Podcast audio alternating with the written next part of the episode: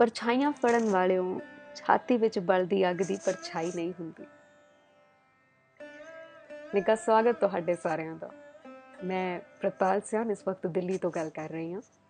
ਔਰ ਜਿਸ ਵੀ ਸ਼ਹਿਰ ਤੋਂ ਤੁਸੀਂ ਇਸ ਐਪਲੀਕੇਸ਼ਨ ਦੇ ਥਰੂ ਟਿਊਨ ਇਨ ਕੀਤਾ ਹੈ, ਤੁਹਾਡੇ ਸਾਰਾ ਨਵੀਂ ਦਾ ਸਵਾਗਤ। ਸ਼ੋਅ ਸ਼ੁਰੂ ਕਰੋ ਤੋਂ ਪਹਿਲਾਂ। ਅੱਜ ਦਾ ਹੈ, ਅਬ ਨਹੀਂ, ਮੈਂ ਅੱਜ ਦੇ ਸ਼ੋਅ ਨੂੰ ਸ਼ੋਅ ਨਹੀਂ ਕਹਾਂਗੀ। ਇਜ਼ਹਾਰ ਮੁਹੱਬਤ ਕਹਾਂਗੀ, ਕਿਉਂਕਿ ਬਹੁਤ ਘੱਟ ਲੋਕਾਂ ਨੂੰ ਮੌਕਾ ਮਿਲਦਾ ਹੈ। ਆਪਣੀ ਦਿਲ ਦੀ ਗੱਲ ਨੂੰ ਬੇਬਾਕ ਹੋ ਕੇ ਕਹਿਣ ਦਾ। ਤੇ ਖਾਸ ਕਰਕੇ ਉਹਨਾਂ ਲੋਕਾਂ ਬਾਰੇ ਗੱਲ ਕਰਨ ਦਾ ਜਿਨ੍ਹਾਂ ਨਾਲ ਉਹਨਾਂ ਨੂੰ ਬਹੁਤ ਮੁਹੱਬਤ ਹੋਵੇ। ਅੱਜ ਦੇ ਮੁਹੱਬਤ ਦੇ ਇਜ਼ਹਾਰ ਨੂੰ ਮੈਂ ਨਾ ਦੇਣਾ ਚਾਹੁੰਦੀ ਆ ਕਹਾਣੀਆਂ, ਜੋ ਕਹਾਣੀਆਂ ਨਹੀਂ ਅਸਲ ਸਮਾਂ ਬੀਤਦਾ ਜਾਂਦਾ ਹੈ। ਤੇ ਜਿਹੜੀ ਆਪਾਂ ਗੱਲ ਕਰਦੇ ਆ ਨਾ, ਉਹ ਇੱਕ ਵਾਕਿਆ ਬਣ ਕੇ, ਕਿੱਸਾ ਇੱਕ ਕਹਾਣੀ ਬਣ ਕੇ ਰਹਿ ਜਾਂਦੀ ਹੈ। ਪਰ ਕਈ ਵਾਰ ਇਸ ਤਰ੍ਹਾਂ ਹੁੰਦਾ ਹੈ ਕਿ ਜੋ ਕਹਾਣੀ ਹੁੰਦੀ ਹੈ, ਉਹ ਕਹਾਣੀ ਨਹੀਂ ਹੁੰਦੀ। ਉਹ ਕਿਸੇ ਦੀ ਜ਼ਿੰਦਗੀ ਹੁੰਦੀ ਹੈ, ਕਿਸੇ ਦਾ ਪਲ, ਕਿਸ ਦਾ ਸਮਾਂ ਔਰ ਕਿਸੇ ਦਾ ਪਿਆਰ ਹੁੰਦਾ ਹੈ। ਪਰ ਜਦੋਂ ਅਸੀਂ ਉਸ ਨੂੰ ਸੁਣਾਉਂਦੇ ਆ ਤੇ ਉਹ ਕਹਾਣੀ ਬਣ ਜਾਂਦੀ ਹੈ। ਜਿਨ੍ਹਾਂ ਬਾਰੇ ਮੈਂ ਗੱਲ ਕਰਨ ਵਾਲੀ ਹਾਂ, ਜਦੋਂ ਉਹਨਾਂ ਦਾ ਵਿਆਹ ਹੋਇਆ, ਤਾਂ ਉਹਨਾਂ ਨੂੰ ਪਿਆਰ, ਮੁਹੱਬਤ ਦੀ ਸਮਝ ਨਹੀਂ ਸੀ। ਜਦੋਂ ਸਮਝ ਆਈ ਔਰ ਜਿਸ ਨਾਲ ਮੁਹੱਬਤ ਹੋਈ, ਉਹ ਰਿਸ਼ਤੇ ਨੂੰ ਹੀ ਨਹੀਂ ਸਮਝ ਪਾਏ। ਔਰ ਜਿਸ ਨਾਲ ਇਸ ਸੋਹਣੀ ਮੁਟਿਆਰ ਨੇ ਆਪਣੀ ਅੱਧੀ ਤੋਂ ਵੱਧ ਜ਼ਿੰਦਗੀ ਬਤੀਤ ਕਰ ਦਿੱਤੀ, ਤਾਂ ਉਸ ਨਾਲ ਇਹਨਾਂ ਨੇ ਵਿਆਹ ਹੀ ਨਹੀਂ ਕਦੀ ਕੀਤਾ। ਕੁਝ ਲੋਕ ਇਹਨਾਂ ਨੂੰ ਪੋਇਟ ਕਹਿੰਦੇ ਨੇ ਕੁਝ ਨੋਵਲਿਸਟ ਕਹਿੰਦੇ ਨੇ, ਤੇ ਜੋ ਲੋਕ ਇਹਨਾਂ ਨੂੰ ਬਹੁਤ ਪਿਆਰ ਕਰਦੇ ਨੇ, ਤੇ ਕਈਆਂ ਦੀ ਨਜ਼ਰ ਵਿੱਚ, ਜਿਵੇਂ ਮੇਰੀ ਨਜ਼ਰ ਦੇ ਵਿੱਚ, ਮੈਂ ਇਹਨਾਂ ਨੂੰ ਇੱਕ ਸੰਪੂਰਨ ਔਰਤ ਕਹਿੰਦੀ ਹਾਂ। ਚੰਦ ਸ਼ਬਦਾਂ ਨੂੰ ਮਿਲਾ ਕੇ ਕਾਲੀ ਵੀ ਬਣਦੀ ਹੈ ਤੇ ਚੰਦ ਸ਼ਬਦਾਂ ਨੂੰ ਮਿਲਾ ਕੇ ਇਜ਼ਹਾਰ ਵੀ ਬਣਦਾ ਹੈ। ਇਹਨਾਂ ਦੀਆਂ ਲਿਖਤਾਂ ਦੁਨੀਆ ਦੇ ਵਿੱਚ ਬਹੁਤ ਪ੍ਰਸਿੱਧ ਨੇ, ਪਰ ਮੈਨੂੰ ਜੋ ਇਹਨਾਂ ਦੀ ਸਭ ਤੋਂ ਸੋਹਣੀ ਜੋ ਲਿਖਤ ਲੱਗਦੀ ਹੈ, ਉਹਦੀ ਇੱਕ ਲਾਈਨ ਹੈ ਕਿ ਪਰਛਾਈਆਂ ਫੜਨ ਵਾਲਿਓ ਛਾਤੀ ਵਿੱਚ ਬਲਦੀ ਅੱਗ ਦੀ ਪਰਛਾਈ ਨਹੀਂ ਹੁੰਦੀ। ਮੈਂ ਗੱਲ ਕਰ ਰਹੀ ਹਾਂ ਅਮ੍ਰਿਤਾ ਪ੍ਰੀਤਮ ਬਾਰੇ 31 ਅਗਸਤ 1919 ਗੁਜਰਾਂਵਾਲਾ ਵਿਖੇ ਜੋ ਕਿ ਅੱਜ ਪਾਕਿਸਤਾਨ ਵਿੱਚ ਹੈ ਤੇ ਉਸ ਸਮੇਂ ਭਾਰਤ ਪੰਜਾਬ ਦਾ ਹਿੱਸਾ ਹੁੰਦਾ ਸੀਗਾ ਅਮ੍ਰਿਤਾ ਨੇ ਜਨਮ ਲਿਆ ਆਪਣੀ ਜ਼ਿੱਦ ਤੇ ਜਜ਼ਬੇ ਦੇ ਨਾਲ ਜਿੱਥੇ ਲੋਕਾਂ ਨੂੰ ਕਈ ਕਈ ਵਰੇ ਲੱਗ ਜਾਂਦੇ ਸੀਗੇ ਕਿਸੇ ਮੁਕਾਮ ਤੇ ਪਹੁੰਚਣ ਲਈ ਉਸ ਵਾਟ ਨੂੰ ਅਮ੍ਰਿਤਾ ਨੇ ਥੋੜੇ ਹੀ ਸਮੇਂ ਵਿੱਚ ਤੈਅ ਕਰ ਲਿਆ ਤਕਰੀਬਨ 6 ਦਹਾਕੇ ਅਮ੍ਰਿਤਾ ਨੇ ਲਿਖਿਆ 28 ਨੋਵਲਾਂ, ਜਿਸ ਵਿੱਚ ਪਿੰਜਰ, ਡਾਕਟਰ ਦੇਵ, ਕੋਰੇ ਕਾਗਜ਼ 49 ਦਿਨ, ਦਿੱਲੀ ਕੀ ਗਲੀਆਂ ਤੇ ਹੋਰ ਬਹੁਤ ਸਾਰੀਆਂ। 18 ਔਂਥੋਲੋਜੀ, ਯਾਨੀ ਕਿ ਸੰਘਰਸ਼ ਤੇ ਅਹਿਸਾਸ ਨਾਲ ਭਰੀਆਂ ਖੁੱਲੀਆਂ ਕਵਿਤਾਵਾਂ, ਜਿਸ ਵਿੱਚ ਪੰਜਾਬ ਦੀ ਆਵਾਜ਼, ਕਸਤੂਰੀ 49 ਦਿਨ ਨਾਗਮਨੀ ਅੰਮ੍ਰਿਤ ਲਹਿਰਾ, ਉਗੀਤਾ ਵਾਲੀ ਤੇ ਹੋਰ ਵੀ ਬਹੁਤ ਖੂਬਸੂਰਤ ਲਿਖਤਾਂ ਸ਼ਾਮਿਲ ਸਨ। 1956 ਦੇ ਵਿੱਚ ਸੁਨੇੜੇ ਵਾਸਤੇ ਅਮ੍ਰਿਤਾ ਪ੍ਰੀਤਮ ਨੂੰ ਸਾਹਿਤ ਅਕੈਡਮੀ ਅਵਾਰਡ ਨਾਲ ਵੀ ਨਵਾਜ਼ਿਆ ਗਿਆ। ਅਮ੍ਰਿਤਾ ਪਹਿਲੀ ਔਰਤ ਸੀ, ਜਿਸ ਨੂੰ ਇਹ ਪੁਰਸਕਾਰ ਮਿਲਿਆ। ਤੇ 1972 ਵਿੱਚ ਪਦਮ ਸ਼੍ਰੀ ਤੇ 86 ਤੋਂ 92 ਤੱਕ ਅਮ੍ਰਿਤਾ ਰਾਜ ਸਭਾ ਦੀ ਸਦੱਸਿਆ ਵੀ ਰਹੀ। 1988 ਵਿੱਚ ਬੁਲਗਾਰੀਆ ਤੇ ਫਰਾਂਸ ਵਿੱਚ ਵੀ ਅਮ੍ਰਿਤਾ ਨੂੰ ਸਨਮਾਨ ਮਿਲਿਆ। ਅਮ੍ਰਿਤਾ ਨੇ ਪੰਜ ਸ਼ਾਰਟ ਸਟੋਰੀਜ਼ ਦੀ ਕਿਤਾਬਾਂ ਵੀ ਲਿਖੀਆਂ, ਜਿਨ੍ਹਾਂ ਵਿੱਚੋਂ ਇੱਕ ਦਾ ਨਾਮ ਹੈ ਕਹਾਣੀਆਂ, ਜੋ ਕਹਾਣੀਆਂ ਨਹੀਂ ਹੈ। ਅਮ੍ਰਿਤਾ ਦੀ ਜ਼ਿੰਦਗੀ ਵਿੱਚ ਇੱਕ ਵਕਤ ਐਸਾ ਵੀ ਆਇਆ ਜਦੋਂ ਅਮ੍ਰਿਤਾ ਨੇ ਓਸ਼ੋ ਵੱਲ ਰੁਖ ਕੀਤਾ ਤੇ ਉਹਨਾਂ ਦੀਆਂ ਕਿਤਾਬਾਂ ਦੇ ਇੰਟਰੋਡਕਸ਼ਨ ਲਿਖੇ, ਜਿਸ ਵਿੱਚ ਕਿਤਾਬ ਇੱਕ ਓੰਕਾਰ ਸਤਨਾਮ ਵੀ ਸ਼ਾਮਿਲ ਹੈ। ਇਸ ਤੋਂ ਸਿਵਾ ਅਮ੍ਰਿਤਾ ਨੇ ਸਪਿਰਚੁਅਲ ਥੀਮਸ ਤੇ ਵੀ ਲਿਖਿਆ ਕਾਲ ਚੇਤਨਾ ਟਾਈਮ ਕੌਨਸ਼ੀਅਸਨੈਸ ਤੇ ਅਗਿਆਤ ਕਾਰਨੇ ਮੰਤਰ call of the unknown Amrita ਨੇ ਬਹੁਤ ਸਾਰੀਆਂ ਉਪਲਬਧੀਆਂ ਹਾਸਲ ਕੀਤੀਆਂ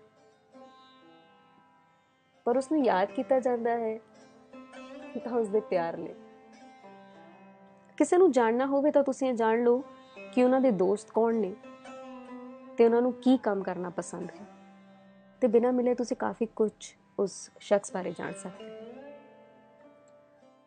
ਅਮ੍ਰਿਤਾ ਦੇ ਦੋਸਤ ਗੁਲਜ਼ਾਰ ਸਨ ਤੇ ਅਮ੍ਰਿਤਾ ਨੇ ਆਖਰੀ ਕਵਿਤਾ ਅਮਰੋਜ਼ ਲਈ ਲਿਖੀ ਮੈਂ ਤੈਨੂੰ ਫੇਰ ਮਿਲਾਂਗੀ।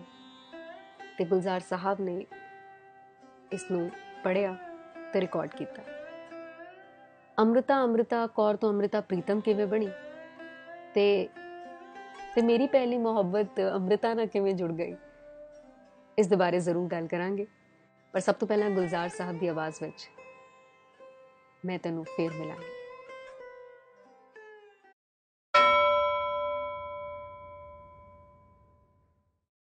ਅੰਮ੍ਰਿਤਾ ਦੇ ਨਾਮ ਵਿੱਚ ਅੰਮ੍ਰਿਤਾ, ਉਹਨਾਂ ਦਾ ਨਾਮ ਹੈ ਤੇ ਪ੍ਰੀਤਮ, ਉਹਨਾਂ ਦੇ ਪਤੀ ਦਾ ਨਾਮ ਭਾਵੇਂ ਇਸ ਰਿਸ਼ਤੇ ਦੀ ਲੰਮੀ ਉਮਰ ਨਹੀਂ ਸੀ, ਪਰ ਉਹਨਾਂ ਦੇ ਪਤੀ ਦਾ ਨਾਮ ਪ੍ਰੀਤਮ, ਤਾਂ ਉਮਰ ਦੇ ਲਈ ਉਹਨਾਂ ਦੇ ਨਾਲ ਰਿਹਾ। ਤੇ ਅੰਮ੍ਰਿਤਾ ਬਣ ਗਈ ਅੰਮ੍ਰਿਤਾ ਪ੍ਰੀਤਮ। ਗੁਜਰਾਂਵਾਲਾ, ਲਾਹੌਰ, ਦਿੱਲੀ, ਬੰਬੇ, ਇਹਨਾਂ ਸਾਰੇ ਸ਼ਹਿਰਾਂ ਨੂੰ ਅੰਮ੍ਰਿਤਾ ਨੇ ਆਪਣੀ ਲਿਖਤਾਂ ਨਾਲ ਕਾਇਲ ਕਰ ਦਿੱਤਾ ਸੀ। ਕਿਵੇਂ ਇੱਕ ਛੋਟੀ ਜਿਹੀ ਬੱਚੀ ਆਪਣੀ ਅੰਮੀ ਨੂੰ ਖੋ ਦਿੰਦੀ ਹੈ ਤੇ ਆਪਣੇ ਬਾਪ ਦੇ ਕਹੇ ਤੇ ਪ੍ਰੀਤਮ ਸਿੰਘ ਨਾਲ ਵਿਆਹ ਕਰ ਲੈਂਦੀ ਹੈ। ਵਿਆਹ, ਮੁਹੱਬਤ ਤੇ ਦੋਸਤੀ ਵਿਚਕਾਰ ਕੀ ਫ਼ਰਕ ਹੈ? ਅਗਰ ਇਹਨਾਂ ਅਹਿਸਾਸਾਂ ਨੂੰ ਤੁਸੀਂ ਅੰਮ੍ਰਿਤਾ ਦੀ ਜ਼ੁਬਾਨੀ ਜਾਣਨਾ ਚਾਹੁੰਦੇ ਹੋ, ਤਾਂ ਅੰਮ੍ਰਿਤਾ ਦੀ ਆਟੋਬਾਇਓਗ੍ਰਾਫੀ ਤੇ ਇੱਕ ਵਾਰ ਜ਼ਰੂਰ ਚਾਤੀ ਮਾਰੋ। 1968 ਵਿੱਚ ਕਾਲਾ ਗੁਲਾਬ ਦ ਬਲੈਕ ਰੋਜ਼ ਤੇ 1976 ਵਿੱਚ Raseedi Tikat the revenue stamp ਤੇ ਸ਼ੈਡੋ ਆਫ ਵਰਡਸ ਯਾਨੀ ਕਿ ਆਕਰੋਸ਼ ਕੇ ਸਾਏ ਅੰਮ੍ਰਿਤਾ ਨੇ ਆਪਣੇ ਜੀਵਨ ਦੇ ਹਰ ਦੌਰ ਨੂੰ ਇਹਨਾਂ ਕੋਰੇ ਪੰਨਿਆਂ ਤੇ ਲਿਖ ਦਿੱਤਾ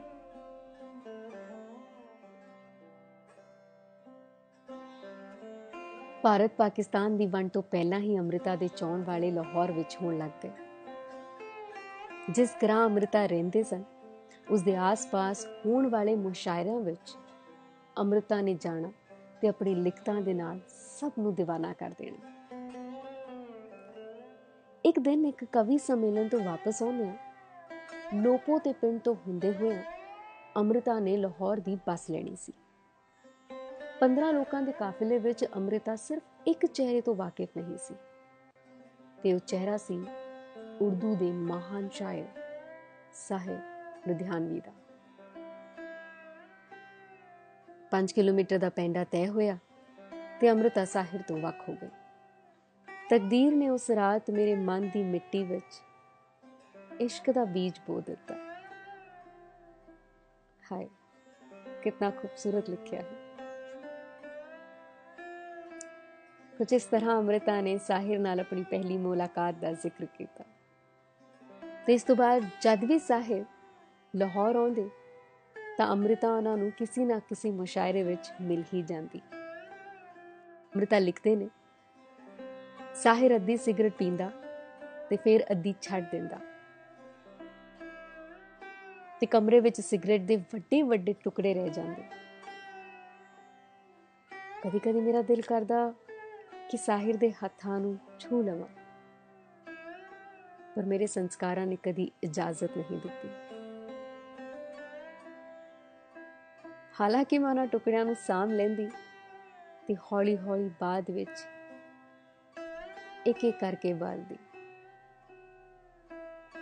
ਜਦ ਮੈਂ ਉਹਨਾਂ ਅੱਧੇ ਟੁਕੜਿਆਂ ਨੂੰ ਹੱਥਾਂ ਵਿੱਚ ਫੜਦੀ ਸਾਂ, ਤਾਂ ਇੰਜ ਲੱਗਦਾ ਸੀ ਕਿ ਮੈਂ ਸਾਹਿਰ ਨੂੰ ਛੂ ਰਹੀ ਹਾਂ। ਜਿਸ ਵਕਤ ਇਹ ਦੋਨੋਂ ਆਪਣੇ ਆਪਣੇ ਸੀਨੇ ਵਿੱਚ ਇਸ ਪਿਆਰ ਦੀ ਬਲਦੀ ਅੱਗ ਵਿੱਚ ਨਿਗ ਮੰਨ ਰਹੇ ਸੀ ਠੀਕ ਉਸੇ ਵਕਤ ਇਹ ਦੋਨੋਂ ਆਪਣੇ ਆਪਣੇ ਨਿੱਜੀ ਜੀਵਨ ਦੇ ਰਿਸ਼ਤੇ ਨੂੰ ਟੋ ਵੀ ਰਹੇ ਸੀ। ਫਿਰ ਸਾਹਿਰ ਨੇ ਇਹਨਾਂ ਜਜ਼ਬਾਤਾਂ ਨੂੰ ਇੱਕ ਨਜ਼ਮ ਦੇ ਰਾਹੀਂ ਪੇਸ਼ ਕੀਤਾ। ਨਜ਼ਮ ਦਾ ਨਾਮ ਸੀ ਤਾਜ ਮਹਿਲ ਜਿਸ ਨੂੰ ਸਾਹਿਰ ਨੇ ਫਰੇਮ ਕਰਕੇ ਅੰਮ੍ਰਿਤਾ ਨੂੰ ਤੋਹਫੇ ਵਿੱਚ ਭੇਟ ਕੀਤਾ ਤੇ ਅੰਮ੍ਰਿਤਾ ਨੇ ਉਸ ਫਰੇਮ ਨੂੰ ਤਾਂ ਉਮਰ ਆਪਣੇ ਸੀਨੇ ਨਾਲ ਲਾਈ ਰੱਖਿਆ।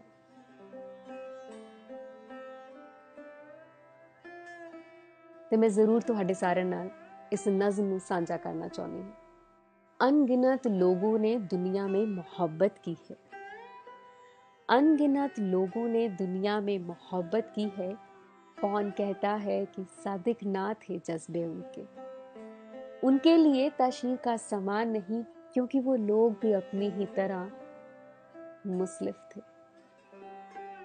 मुस्लिफ का मतलब ਹੁੰਦਾ ਹੈ ਪੂਅਰ ਗਰੀਬ अनगिनत लोगों ने दुनिया में मोहब्बत की है। कौन कहता है कि सादिक ना थे जज्बे उनके, लेकिन उनके लिए तशहीर का सम्मान नहीं, क्योंकि वो लोग भी अपनी ही तरह मुस्लिफ थे। ये चमनजा, ये ज़माने का किनारा, ये महल, ये मुनकश दरो दीवार, ये मरहब, ये ताक। एक शहशाह ने दौलत का सहारा लेकर हम गरीबों की मोहब्बत का उड़ाया है मजाक ए महबूब कहीं और मिला कर मुझसे ਵਾਹ ਵਕਤ ਹੋ ਚਲਾ ਇੱਕ ਛੋਟੇ ਜਿਹੇ ਵਕਫੇ ਦਾ ਤੁਸੀਂ ਸੁਣ ਰਹੇ ਹੋ ਇਸ ਵਕਤ ਅੰਮ੍ਰਿਤਾ ਦੇ ਜਨਮ ਦਿਨ ਤੇ ਉਹਨਾਂ ਦੇ ਨਾਮ ਇੱਕ ਖਾਸ ਪੇਸ਼ਕਸ਼ ਜਿਸ ਦਾ ਨਾਮ ਹੈ ਕਹਾਣੀਆਂ ਜੋ ਕਹਾਣੀਆਂ ਨਹੀਂ ਮੈਂ ਹਾਂ ਪ੍ਰਤਪਾਲ ਸਿੰਘ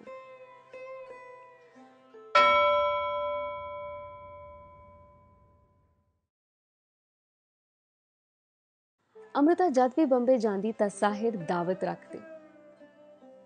ਸਭ ਦੋਸਤਾਂ ਨੂੰ ਬੜੇ ਮਾਣ ਨਾਲ ਅੰਮ੍ਰਿਤਾ ਨਾਲ ਮਿਲਵਾਉਂਦੇ। ਸਾਹਿਰ ਦੇ ਸਾਹਾਂ ਵਿੱਚ ਅੰਮ੍ਰਿਤਾ ਵਸ ਚੁੱਕੀ ਸੀ।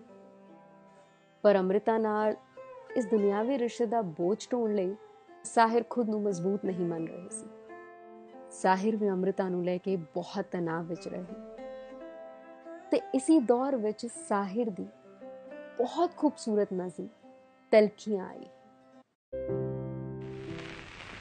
तंगा चुके हैं कशमकश जिंदगी से हम तंग आ चुके हैं इस कशमकश जिंदगी से हम ਇਹ ਨਜ਼ਮ ਬਹੁਤ ਪਹਿਲੇ ਲਿਖੀ ਗਈ ਪਰ ਫਿਰ ਮੁਹੰਮਦ ਰਫੀ ਦੀ ਆਵਾਜ਼ ਤੇ ਆਦੀ ਬਰਮਨ ਦੇ ਸੰਗੀਤ ਰਾਹੀਂ ਇਸ ਨੂੰ ਫਿਲਮ ਦੇ ਵਿੱਚ ਪੇਸ਼ ਕੀਤਾ ਗਿਆ ਔਰ ਬਹੁਤ ਲੋਕਾਂ ਦੀ पसंदीदा बन तंगा चुके हैं कशमकश ज़िंदगी से हम। हम गम जदा है, लाए कहाँ से खुशी के गीत? कहाँ से खुशी के गीत? देंगे वही जो पाएंगे इस जिंदगी से हम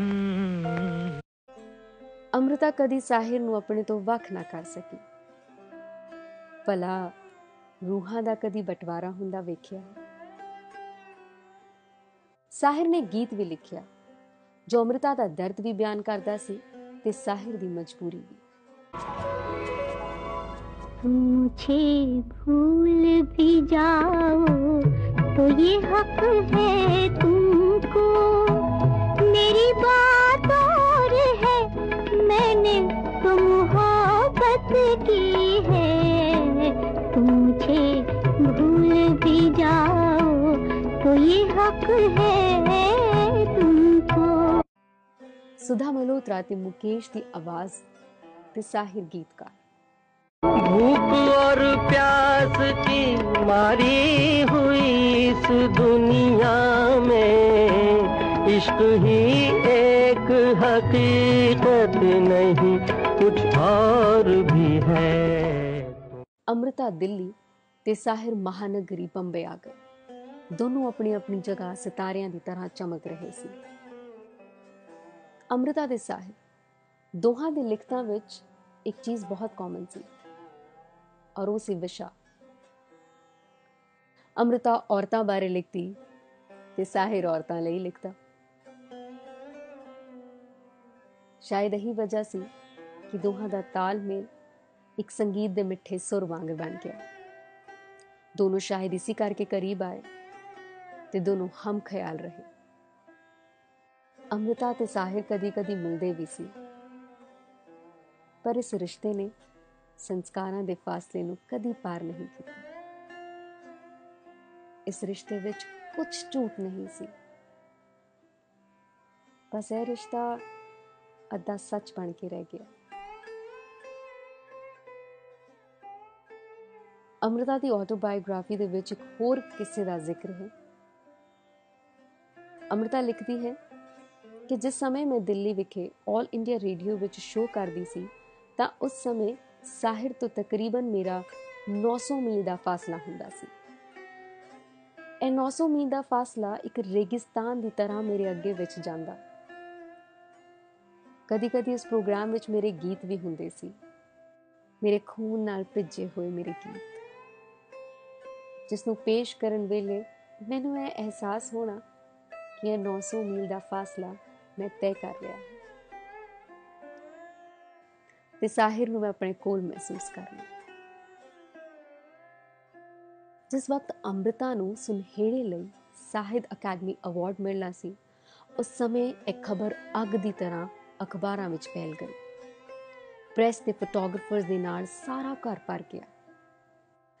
ਫੋਟੋਗ੍ਰਾਫਰਸ ਅੰਮ੍ਰਿਤਾ ਦਾ ਇਹੀ ਨਜ਼ਮ ਲਿਖਦੇ ਹੋਏ ਤਸਵੀਰ ਲੈਣਾ ਚਾਹੁੰਦੇ ਸੀ ਅੰਮ੍ਰਿਤਾ ਨੇ ਲਿਖਣਾ ਸ਼ੁਰੂ ਕੀਤਾ ਤੇ ਫੋਟੋਗ੍ਰਾਫਰਸ ਨੇ ਆਪਣੇ ਕੈਮਰੇ ਵਿੱਚ ਅੰਮ੍ਰਿਤਾ ਦੀ ਤਸਵੀਰਾਂ ਨੂੰ ਕੈਦ ਕਰ ਲਿਆ। ਅੰਮ੍ਰਿਤਾ ਲਿਖਦੀ ਰਹੀ। ਫੋਟੋਗ੍ਰਾਫਰਸ ਚਲੇ ਗਏ ਤੇ ਫਿਰ ਕਾਗਜ਼ ਤੇ ਨਜ਼ਰ ਮਾਰੀ ਗਈ। ਤਾਂ ਅੰਮ੍ਰਿਤਾ ਨੇ ਆਪਣੀ ਜ਼ਿੰਦਗੀ ਦੀ ਸਭ ਤੋਂ ਖੂਬਸੂਰਤ ਨਜ਼ਮ ਉਸ ਕਾਗਜ਼ ਉੱਤੇ ਲਿਖ ਦਿੱਤੀ ਸੀ। ਜਾਣਦੇ ਹੋ ਅੰਮ੍ਰਿਤਾ ਨੇ ਉਸ ਤੇ ਕੀ ਲਿਖਿਆ? ਅੰਮ੍ਰਿਤਾ ਨੇ ਉਸ ਪੂਰੇ ਕਾਗਜ਼ ਉੱਤੇ ਬਾਰ-ਬਾਰ ਸਾਹਿਰ ਦਾ ਨਾਮ ਲਿਖਿਆ। ਯਕੀਨ ਮੰਨਿਓ ਕਿ ਮੈਂ ਅੰਮ੍ਰਿਤਾ ਪ੍ਰੀਤਮ ਦੀ ਪਹਿਲੀ ਕਿਤਾਬ, ਉਹਨਾਂ ਦੀ ਆਟੋਬਾਇਓਗ੍ਰਾਫੀ ਰਸੀਦੀ ਟਿਕਟ ਹੀ ਪੜ੍ਹੀ। ਤੇ ਜਦ ਮੈਂ ਇਸ ਗੱਲ ਨੂੰ ਉਸ ਕਿਤਾਬ ਦੇ ਵਿੱਚ ਪੜਿਆ ਤਾਂ ਮੈਨੂੰ ਮੁਹੱਬਤ ਹੋ ਗਈ। ਅੰਮ੍ਰਿਤਾ ਦੀ ਮੁਹੱਬਤ ਔਰ ਉਹ ਮੇਰੀ ਪਹਿਲੀ ਮੁਹੱਬਤ ਬਣ ਗਈ। ਮੈਂ ਥੋੜੀ ਜੀ ਨਾ ਜਜ਼ਬਾਤੀ ਹੋ ਗਈ। ਇੱਕ ਛੋਟਾ ਜਿਹਾ ਬ੍ਰੇਕ ਲੈ ਕੇ ਆਈ। ਤੇ ਵਾਪਸ ਆ ਕੇ ਦੱਸਦੀ ਹਾਂ ਕਿ ਅੰਮ੍ਰਿਤਾ ਕਿਸ ਤਰ੍ਹਾਂ ਜਜ਼ਬਾਤੀ ਹੋਈ ਸੀਗੀ?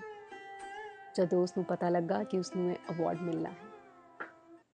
ਛੋਟਾ ਜਿਹਾ ਬ੍ਰੇਕ ਤੁਸੀਂ ਸੁਣ ਰਹੇ ਹੋ ਮੇਰੇ ਨਾਲ ਕਹਾਣੀਆਂ ਜੋ ਕਹਾਣੀਆਂ ਨਹੀਂ। ਮੈਂ ਪ੍ਰਤਪਾਲ ਸਿਆਂ ਵਾਪਸ ਆਉਂਦੀ ਹਾਂ ਬਸ, ਛੋਟੇ ਜਿਹੇ ਬ੍ਰੇਕ ਤੋਂ।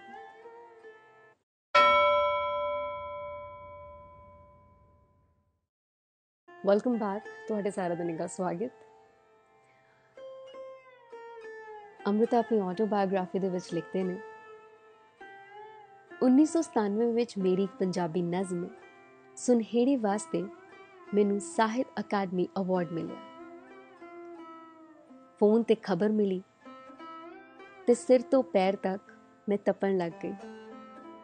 ਵੇ ਰੱਬਾ, ਇਹ ਨਜ਼ਮ ਮੈਂ ਕਿਸੇ ਇਨਾਮ ਲਈ ਨਹੀਂ ਲਿਖੀ ਸੀ। ਜਿਸ ਲਈ ਲਿਖੀ ਸੀ, ਉਸਨੇ ਤਾਂ ਪੜ੍ਹੀ ਹੀ ਨਹੀਂ ਤੇ ਹੁਣ ਸਾਰੀ ਦੁਨੀਆ ਪੜ੍ਹੇ ਤਾਂ ਇਸ ਨਾਲ ਮੈਨੂੰ ਕੀ ਉਫ। ਹਰ ਕੋਈ ਆਪਣੀ ਮੁਹੱਬਤ ਨੂੰ ਕਿੰਨਾ ਖਾਸ ਬਣਾਉਂਦਾ ਹੈ, ਲੇਕਿਨ ਕਈ ਲੋਕ ਆਪਣੀ ਮੁਹੱਬਤ ਨੂੰ ਬਸ ਬਹੁਤ ਆਸਾਨ ਹੀ ਕਰ ਦਿੰਦੇ ਨੇ। ਅੰਮ੍ਰਿਤਾ ਦਾ ਖਿਆਲ ਕਿੰਨਾ ਖੂਬਸੂਰਤ ਹੈ। ਸ਼ਾਇਦ ਇਸੇ ਖੂਬਸੂਰਤ ਖਿਆਲ ਲਈ ਉਸ ਨੂੰ ਸੰਪੂਰਨ ਔਰਤ ਕਿਹਾ ਜਾਂਦਾ ਹੈ। ਅੰਮ੍ਰਿਤਾ ਪ੍ਰੀਤਮ ਦੀ ਜ਼ਿੰਦਗੀ ਦੇ ਹੋਰ ਲਮਹਿਆਂ ਬਾਰੇ ਵੀ ਗੱਲ ਕਰਾਂਗੇ, ਲੇਕਿਨ ਉਸ ਤੋਂ ਪਹਿਲਾਂ ਗੁਲਜ਼ਾਰ ਸਾਹਿਬ ਦੀ ਆਵਾਜ਼ ਵਿੱਚ ਇੱਕ ਕਵਿਤਾ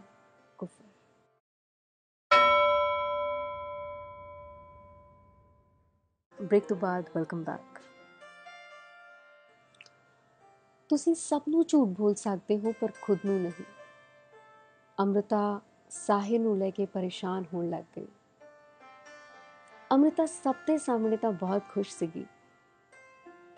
ਪਰ ਸਾਹਿਰ ਉਹਨਾਂ ਦੇ ਮਨ ਵਿੱਚ ਇੱਕ ਪਰੇਸ਼ਾਨੀ ਬਣ ਗਿਆ। ਅੰਮ੍ਰਿਤਾ ਸਭ ਨੂੰ ਸੱਚ ਨਾ ਬੋਲ ਸਕੀ ਤੇ ਖੁਦ ਝੂਠ ਨਾ ਰਹਿ ਨਾ ਸਕੀ। ਤੇ ਅੰਤ 1960 ਵਿੱਚ ਅੰਮ੍ਰਿਤਾ ਨੇ ਆਪਣੇ ਪਤੀ ਪ੍ਰੀਤਮ ਤੋਂ ਵੱਖ ਹੋਣ ਦਾ ਫੈਸਲਾ ਲੈ ਲਿਆ ਰਸੀਦੀ ਟਿਕਟ ਵਿੱਚ ਅੰਮ੍ਰਿਤਾ ਲਿਖਦੀ ਹੈ, ਇੱਕ ਸਮਾਂ ਆ ਗਿਆ ਸੀ ਜਦੋਂ ਮਨ ਨੇ ਦਹਲੀਜ਼ ਤੋਂ ਬਾਹਰ ਕਦਮ ਰੱਖ ਲਿਆ। ਸਾਹਿਰ ਨੂੰ ਬੰਬੇ ਪਹੁੰਚ ਕੇ ਮੈਂ ਫੋਨ ਕੀਤਾ ਤੇ ਕੋਲ ਪਈ ਇੱਕ ਅਖਬਾਰ ਤੇ ਮੇਰੀ ਨਜ਼ਰ ਚਲੀ ਗਈ, ਜਿਸ ਵਿੱਚ ਸਾਹਿਰ ਦੀ ਤਸਵੀਰ ਵੀ ਸੀ। ਇਸ ਖਬਰ ਨੇ ਮੇਰੀ ਜ਼ਿੰਦਗੀ ਦੇ ਵਿੱਚ ਇੱਕ ਫਿਲਮੀ ਮੋੜ ਲੈ ਲਿਆ। ਖਬਰ ਸੀ ਕਿ ਸਾਹਿਲ ਨੂੰ ਇੱਕ ਨਵੀਂ ਮੁਹੱਬਤ ਮਿਲ ਗਈ। ਮੈਂ ਫੋਨ ਨਾ ਕਰ ਸਕੀ ਤੇ ਮੇਰੀ ਇਜ਼ਹਾਰੇ ਮੁਹੱਬਤ ਦਾ ਸਫ਼ਰ ਮੇਰੇ ਸਾਹਮਣੇ ਪਏ ਉਸ ਫੋਨ ਦੇ ਡਾਇਲ ਨੰਬਰ ਸਿਫਰ ਵਾਂਗ ਹੋ ਗਿਆ। ਸ਼ੂਨਯ। ਅੰਮ੍ਰਿਤਾ ਅਖਬਾਰ ਵਿੱਚ ਪੜੀ ਉਸ ਗੱਲ ਦਾ ਅਫਸਾਦ ਨਾ ਚੱਲ ਸਕੀ। ਅੰਮ੍ਰਿਤਾ ਨੂੰ ਇੰਜ ਮਹਿਸੂਸ ਹੋਇਆ ਕਿ ਉਹ ਹਾਰ ਗਈ। ਤੇ ਹਾਰ ਦੇ ਸਹਰੇ ਨੂੰ ਅੰਮ੍ਰਿਤਾ ਨੇ ਕਈ ਲੰਮੇ ਸਮੇਂ ਤੱਕ ਆਪਣੇ ਗਲ ਲਾਈ ਰੱਖਿਆ। ਤੇ ਇਹੀ ਉਹ ਦੌਰ ਸੀ ਜਦੋਂ ਅੰਮ੍ਰਿਤਾ ਨੇ ਆਪਣੇ ਜੀਵਨ ਵਿੱਚ ਸਭ ਤੋਂ ਵੱਧ ਉਦਾਸ ਤੇ ਮਾਇੂਸੀ ਭਰੀਆਂ ਕਵਿਤਾਵਾਂ ਲਿਖੀਆਂ। ਕਹਿੰਦੇ ਨੇ ਨਾ, ਜ਼ਿੰਦਗੀ ਤੁਹਾਡੇ ਕੋਲੋਂ ਜਦੋਂ ਕੁਝ ਲੈਂਦੀ ਹੈ, ਤਾਂ ਉਸ ਬਦਲੇ ਤੁਹਾਨੂੰ ਕੁਝ ਦਿੰਦੀ ਵੀ ਹੈ। ਉਸੇ ਦੌਰਾਨ ਇੰਦਰਜੀਤ ਯਾਨੀ ਅਮਿਰੋਜ਼ ਅੰਮ੍ਰਿਤਾ ਦੀ ਜ਼ਿੰਦਗੀ ਵਿੱਚ ਦਾਖਲ ਹੋਏ। ਭਾਵੇਂ ਅਮਿਰੋਜ਼ ਅੰਮ੍ਰਿਤਾ ਦੀ ਜ਼ਿੰਦਗੀ ਵਿੱਚ ਆ ਗਏ ਸੀ, ਪਰ ਸਾਹਿਰ ਦੀ ਸੋਬਤ ਹਮੇਸ਼ਾ ਅੰਮ੍ਰਿਤਾ ਨੂੰ ਮਿਲਦੀ ਰਹੀ ਪਰ ਇੱਕ ਸਮਾਂ ਆਇਆ ਜਦੋਂ ਅੰਮ੍ਰਿਤਾ ਨੇ ਇਸ ਗੱਲ ਨੂੰ ਕਬੂਲ ਕਰ ਲਿਆ ਕਿ ਸਾਹਿਰ ਦਾ ਇਤਨਾ ਹੀ ਹਿੱਸਾ ਅੰਮ੍ਰਿਤਾ ਨੂੰ ਮਿਲ ਸਕਦਾ ਹੈ। ਐਂ ਨਹੀਂ ਸਾਹਿਰ ਨੇ ਵੀ ਮਨਜ਼ੂਰ ਕੀਤਾ ਕਿ ਅੰਮ੍ਰਿਤਾ ਦਾ ਸਾਥ ਬਸ ਇਸ ਪੈਂਡੇ ਤੱਕ ਹੀ ਸੀ। ਤੇ ਅਮਿਰੋਜ਼, ਇਸ ਲਵ ਟ੍ਰਾਇੰਗਲ ਦਾ ਉਹ ਐਂਗਲ ਸੀ ਜਿਸ ਨੂੰ ਇਹ ਲੱਗਾ ਕਿ ਮੈਨੂੰ ਜੋ ਮਿਲ ਰਿਹਾ ਹੈ, ਉਹ ਕਿਸੇ ਸਮੁੰਦਰ ਤੋਂ ਘੱਟ ਨਹੀਂ ਹੈ। ਕਿ ਤੁਸੀਂ ਰਿਸ਼ਤੇ ਦੇ ਇਸ ਟ੍ਰਾਇੰਗਲ ਦੀ ਇਮੇਜਿਨੇਸ਼ਨ ਕਰ ਸਕਦੇ ਹੋ ਕਿ ਜਿੱਥੇ ਕਿਸੇ ਦਾ, ਕਿਸੇ ਨਾਲ ਵੀ ਕੋਈ ਰਿਸ਼ਤਾ ਨਹੀਂ ਹੈ? ਪਰ ਹਰ ਕਿਸੇ ਨੂੰ ਕਿਸੇ ਇੱਕ ਦੇ ਨਾਲ ਪਿਆਰ ਹੈ। ਅਕਸਰ ਅੰਮ੍ਰਿਤਾ ਸਾਹਿਬ ਤੇ ਅਮਿਰੋਜ਼ ਨੇ ਇਕੱਠੇ ਮਿਲਣਾ ਤੇ ਇੱਕ ਦੂਸਰੇ ਨੂੰ ਆਪਣੇ ਆਪਣੇ ਅੰਦਾਜ਼ ਦੇ ਵਿੱਚ ਆਪਣਾ ਹਾਲੇ ਦਿਲ ਬਿਆਨ ਕਰਨਾ ਤੇ ਰੁਖਸਤ ਹੋ ਜਾਣਾ। ਅਮਿਰੋਜ਼ ਬੜੀ ਬੇਬਾਕੀ ਦੇ ਨਾਲ ਸਾਹਿਬ ਤੇ ਅੰਮ੍ਰਿਤਾ ਦੇ ਰਿਸ਼ਤੇ ਤੇ ਟਿੱਪਣੀ ਵੀ ਕਰਦੇ ਨੇ। ਦੱਸਣ ਨੂੰ ਤਾਂ ਅਮਿਰੋਜ਼ ਨੇ ਬਥੇਰੇ ਕਿੱਸੇ ਦੱਸੇ। ਪਰ ਅਗਰ ਸਾਰੀ ਗੱਲ ਦਾ ਨਿਚੋੜ ਮੈਨੂੰ ਕਹਿਣਾ ਹੋਵੇ ਤਾਂ ਸ਼ਾਇਦ ਸਿਰਫ ਇਸ ਛੋਟੀ ਜੀ ਤਿੰਨ ਲਾਈਨਾਂ ਦੇ ਵਿੱਚ ਮੈਂ ਕਹਿਣਾ ਚਾਹਾਂਗੀ ਜੋ ਅਮਿਰੋਜ਼ ਨੇ ਕਹੇ ਨੇ ਕਿ ਸਾਹਿਰ ਨਜ਼ਮ ਤੋਂ ਬਿਹਤਰੀਨ ਨਜ਼ਮ ਤੱਕ ਆ ਗਿਆ ਤੇ ਅੰਮ੍ਰਿਤਾ ਕਵਿਤਾ ਤੋਂ ਬਿਹਤਰੀਨ ਕਵਿਤਾ ਤੱਕ, ਪਰ ਦੋਨੋਂ ਕਦੀ ਜ਼ਿੰਦਗੀ ਤੱਕ ਨਹੀਂ ਪਹੁੰਚੇ। ਇੱਕ ਛੋਟਾ ਜਿਹਾ ਬ੍ਰੇਕ ਤੇ ਬ੍ਰੇਕ ਤੋਂ ਬਾਅਦ ਅੰਮ੍ਰਿਤਾ ਦੀ ਜ਼ਿੰਦਗੀ ਦੇ ਉਸ ਦੌਰ ਦਾ ਜ਼ਿਕਰ ਕਰਾਂਗੇ ਜਦੋਂ ਸਾਹਿਰ ਨਹੀਂ ਰਹੇ।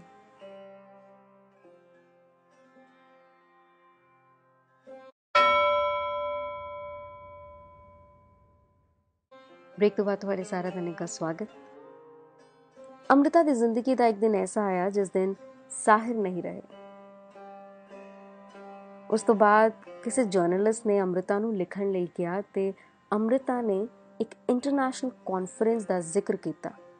ਇਹ ਉਹ ਇੰਟਰਨੈਸ਼ਨਲ ਕਾਨਫਰੰਸ ਸੀ ਜਿੱਥੇ ਸਾਹਿਰ ਉਹਨਾਂ ਦੇ ਨਾਲ ਸੀ ਤੇ ਹਾਸੇ ਮਜ਼ਾਕ ਦੇ ਵਿੱਚ ਸਾਹਿਰ ਨੇ ਆਪਣਾ ਤੇ ਅੰਮ੍ਰਿਤਾ ਦਾ ਬੈਚ ਅਦਲ-ਬਦਲ ਕਰ ਲਿਆ ਸੀ। ਅੰਮ੍ਰਿਤਾ ਲਿਖਦੇ ਨੇ ਕਿ ਸ਼ਾਇਦ ਰੱਬ ਨੇ ਮੈਨੂੰ ਬੁਲਾਉਣਾ ਸੀ, ਪਰ ਸਾਹਿਰ ਮੇਰੀ ਥਾਂ ਚਲੇ ਗਏ।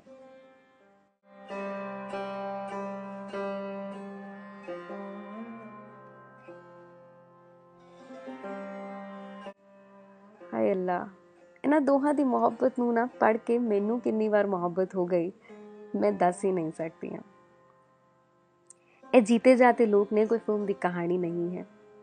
ਮੈਨੂੰ ਸ਼ਾਇਦ ਅੰਮ੍ਰਿਤਾ ਤੇ ਸਾਹਿਰ ਨਾਲ ਪਿਆਰ ਨਹੀਂ ਹੋਇਆ, ਮੈਨੂੰ ਅਹਿਸਾਸ ਦੇ ਨਾਲ, ਮੈਨੂੰ ਮੁਹੱਬਤ ਦੇ ਨਾਲ ਮੁਹੱਬਤ ਹੋ ਗਈ।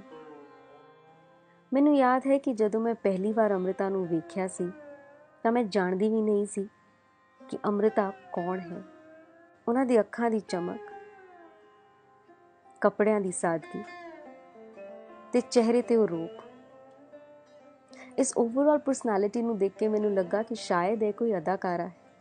ਮੈਨੂੰ ਯਾਦ ਹੈ, ਉਸ ਦਿਨ ਬੱਸ ਸਟਾਪ ਤੋਂ ਮੈਨੂੰ ਮੇਰੇ ਫਾਦਰ ਸਾਹਿਬ ਲੈਣ ਆਏ ਔਰ ਮੈਂ ਮਿਲਦੇ ਸਾਰੇ ਉਹਨਾਂ ਨੂੰ ਕਿਹਾ ਕਿ ਮੈਨੂੰ ਇੱਕ ਪ੍ਰਿੰਟ ਆਊਟ ਚਾਹੀਦਾ ਹੈ ਔਰ ਮੈਂ ਸਾਈਬਰ ਕੈਫੇ ਗਈ ਤੇ ਅੰਮ੍ਰਿਤਾ ਦੀ ਤਸਵੀਰ ਨਿਕਾਲ ਕੇ ਲੈ ਕੇ ਆਈ। ਉਹ ਤਸਵੀਰ ਅੱਜ ਵੀ ਮੇਰੇ ਕੋਲ ਹੈ।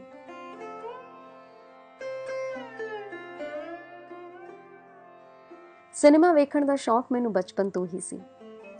ਸਾਲ 2003 ਦੇ ਵਿੱਚ ਫਿਲਮ ਪਿੰਜਰ ਆਈ ਤੇ ਉਰਮਿਲਾ ਮਾਤੋੜਕਰ ਦੀ ਇਸ ਫਿਲਮ ਨੂੰ ਦੇਖਣ ਦੀ ਮੈਂ ਇੱਛਾ ਜ਼ਾਹਿਰ ਕੀਤੀ। ਪਰ ਮੇਰੇ ਮੰਮੀ ਡੈਡੀ ਨੇ ਇਸ ਫਿਲਮ ਨੂੰ ਦੇਖਣ ਲਈ ਮੈਨੂੰ ਸਖਤ ਮਨਾ ਕਰ ਦਿੱਤਾ। ਉਹ ਆਪਣੀ ਜਗ੍ਹਾ ਬਿਲਕੁਲ ਠੀਕ ਸੀਗੇ। ਮੈਂ ਕਦੀ ਉਹਨਾਂ ਨੂੰ ਦੱਸ ਨਹੀਂ ਪਾਈ ਕਿ ਮੈਂ ਰਸੀਦੀ ਟਿਕਟ ਪੜ ਚੁੱਕੀ ਹਾਂ। ਮੈਂ ਇੰਤਜ਼ਾਰ ਕੀਤਾ ਕਿ ਫਿਲਮ ਨੂੰ ਮੈਂ ਕਿਸ ਤਰ੍ਹਾਂ ਵੇਖ ਪਾਵਾਂ। ਕੁਝ ਸਮੇਂ ਬਾਅਦ ਕਿਸੇ ਨੈਸ਼ਨਲ ਹੌਲੀਡੇ ਤੇ ਇਹ ਫਿਲਮ ਟੀਵੀ ਤੇ ਆਈ ਔਰ ਮੈਂ ਇਸ ਫਿਲਮ ਨੂੰ ਵੇਖਿਆ। ਹਾਲਾਂਕਿ ਇਸ ਫਿਲਮ ਨੂੰ ਵੇਖਣ ਦਾ ਕਾਰਨ ਮੇਰਾ ਸਿਰਫ ਉਰਮਿਲਾ ਮਾਤੋੜਕਰ ਸੀ।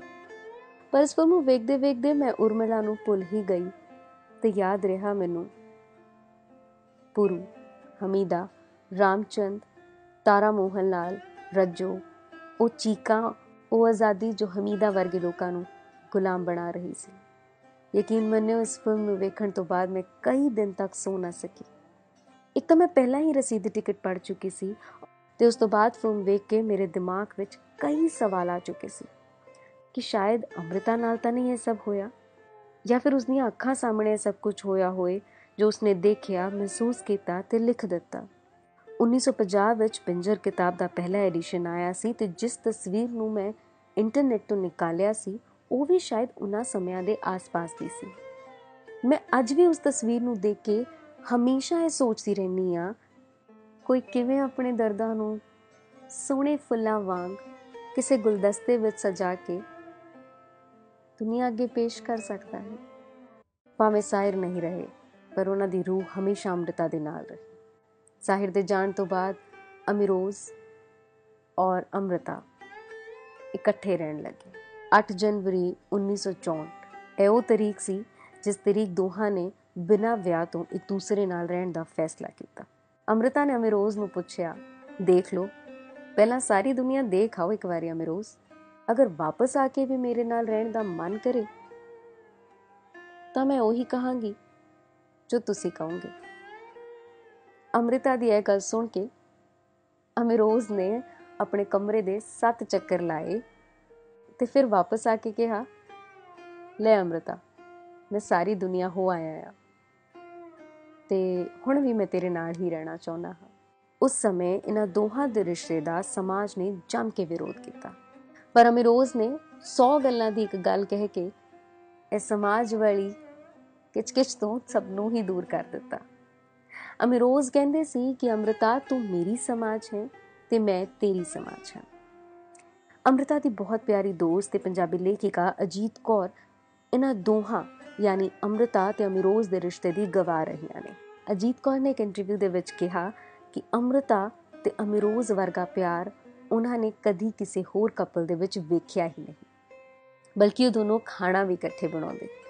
ਅੰਮ੍ਰਿਤਾ ਫੁਲਕੇ ਬਣਾਉਂਦੀ ਸੀ, ਕਿਉਂਕਿ ਅਮਿਰੋਜ਼ ਗੋਲ ਫੁਲਕੇ ਬਣਾ ਨਹੀਂ ਸਕਦੇ ਤੇ ਅਮਿਰੋਜ਼ ਸਬਜ਼ੀ ਬਣਾਉਂਦੇ ਸੀ। ਅਮਿਰੋਜ਼ ਅੰਮ੍ਰਿਤਾ ਦੇ ਬੱਚਿਆਂ ਨੂੰ ਰੋਜ਼ ਸਵੇਰੇ ਆਪਣੇ ਸਕੂਟਰ ਤੇ ਸਕੂਲ ਛੱਡਣ ਜਾਇਆ ਕਰਦੇ ਸੀ ਤੇ ਅਕਸਰ ਟ੍ਰਿਪਲਿੰਗ ਕਰਕੇ ਅਮਿਰੋਜ਼ ਦਾ ਚਲਾਨ ਕੱਟ ਜਾਂਦਾ ਸੀ। ਇਸ ਲਈ ਇੱਕ ਦਿਨ 5000 ਰੁਪਏ ਅੰਮ੍ਰਿਤਾ ਨੇ ਦਿੱਤੇ ਤੇ 5000 ਰੁਪਏ ਅਮਿਰੋਜ਼ ਨੇ ਦਿੱਤੇ ਤੇ ਦੋਹਾਂ ਨੇ ਇੱਕ ਕਾਰ ਲਈ ਤੇ ਉਸ ਕਾਰ ਦਾ ਨਾਮ ਰੱਖਿਆ ਗਿਆ ਨੀਲੀ। ਇਹ ਉਹ ਦੌਰ ਸੀ ਜਦੋਂ ਅਮਿਰੋਜ਼ ਤੇ ਅੰਮ੍ਰਿਤਾ ਕੋਲ ਨਵਾਂ ਘਰ ਸੀ, ਨਵੀਂ ਕਾਰ ਸੀ ਔਰ ਇੱਕ ਨਵੀਂ ਜ਼ਿੰਦਗੀ ਦੀ ਸ਼ੁਰੂਆਤ। ਤੇ 66 ਦਾ ਉਹ ਦੌਰ ਸੀ ਜਦੋਂ ਇੰਦਰਜੀਤ ਇੰਦਰ ਤੋਂ ਅਮੀਰੋਜ਼ ਹੋ ਗਏ। ਅਮੀਰੋਜ਼ ਮਤਲਬ ਅੱਜ। ਤੇ ਉਸ ਦਿਨ ਤੋਂ ਬਾਅਦ ਅੰਮ੍ਰਿਤਾ ਸੁਪਰਸਟਾਰ ਬਣ ਗਈ।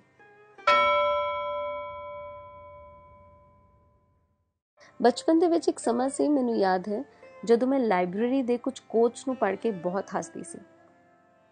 ਇੱਕ ਤਾਂ ਲਾਇਬ੍ਰੇਰੀ ਵਿੱਚ ਲਿਖਿਆ ਹੁੰਦਾ ਸੀਗਾ ਕੀਪ ਸਾਇਲੈਂਸ ਔਰ ਉਸੇ ਦੇ ਨੀਚੇ ਅਕਸਰ ਲਿਖਿਆ ਹੁੰਦਾ ਸੀਗਾ ਕਿਤਾਬਾਂ ਤੁਹਾਡੀਆਂ ਪੱਕੀਆਂ ਮਿੱਤਰ ਨੇ। ਯਾਨੀ books are your best friend ਮੈਂ ਹਮੇਸ਼ਾ ਸੋਚਦੀ ਸੀ ਕਿ ਜਦੋਂ ਕੋਈ ਕੁਝ ਬੋਲਦਾ ਹੀ ਨਹੀਂ ਹੋਊਗਾ, ਇਸ ਸਾਇਲੈਂਸ ਦੇ ਵਿੱਚ ਇਹ ਕਿਤਾਬਾਂ ਕਿਵੇਂ ਤੁਹਾਡੀਆਂ ਦੋਸਤ ਹੋ ਸਕਦੀਆਂ ਨੇ? ਫਿਰ ਮੇਰੀ ਜ਼ਿੰਦਗੀ ਦਾ ਇੱਕ ਐਸਾ ਮੋੜ ਆਇਆ ਕਿ ਜਿੱਥੇ ਮੈਂ ਕਿਤਾਬਾਂ ਪੜ੍ਹਨੀਆਂ ਸ਼ੁਰੂ ਕੀਤੀਆਂ ਔਰ ਇਹ ਮਹਿਸੂਸ ਕੀਤਾ ਕਿ ਇਹ ਬੇਜ਼ੁਬਾਨ ਕਿਤਾਬਾਂ ਕਿੰਨਾ ਸ਼ੋਰ ਕਰਦੀਆਂ ਨੇ। ਇਹਨਾਂ ਕਿਤਾਬਾਂ ਦੇ ਸ਼ਬਦ ਬੋਲਦੇ ਨਹੀਂ ਨੇ, ਪਰ ਮੈਂ ਇਹਨਾਂ ਨੂੰ ਸੁਣ ਲੈਂਦੀ ਹਾਂ।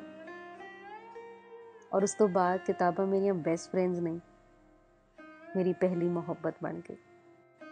ਮੈਂ ਜਾਣਦੀ ਹਾਂ ਕਿ ਅੱਜ ਦੇ ਜ਼ਮਾਨੇ ਦੇ ਵਿੱਚ ਪਿਆਰ ਦਾ ਇਜ਼ਹਾਰ, ਗਿਟਾਰ ਵਜਾ ਕੇ, ਗਾਣਾ ਗਾ ਕੇ ਕੀਤਾ ਜਾਂਦਾ ਹੈ।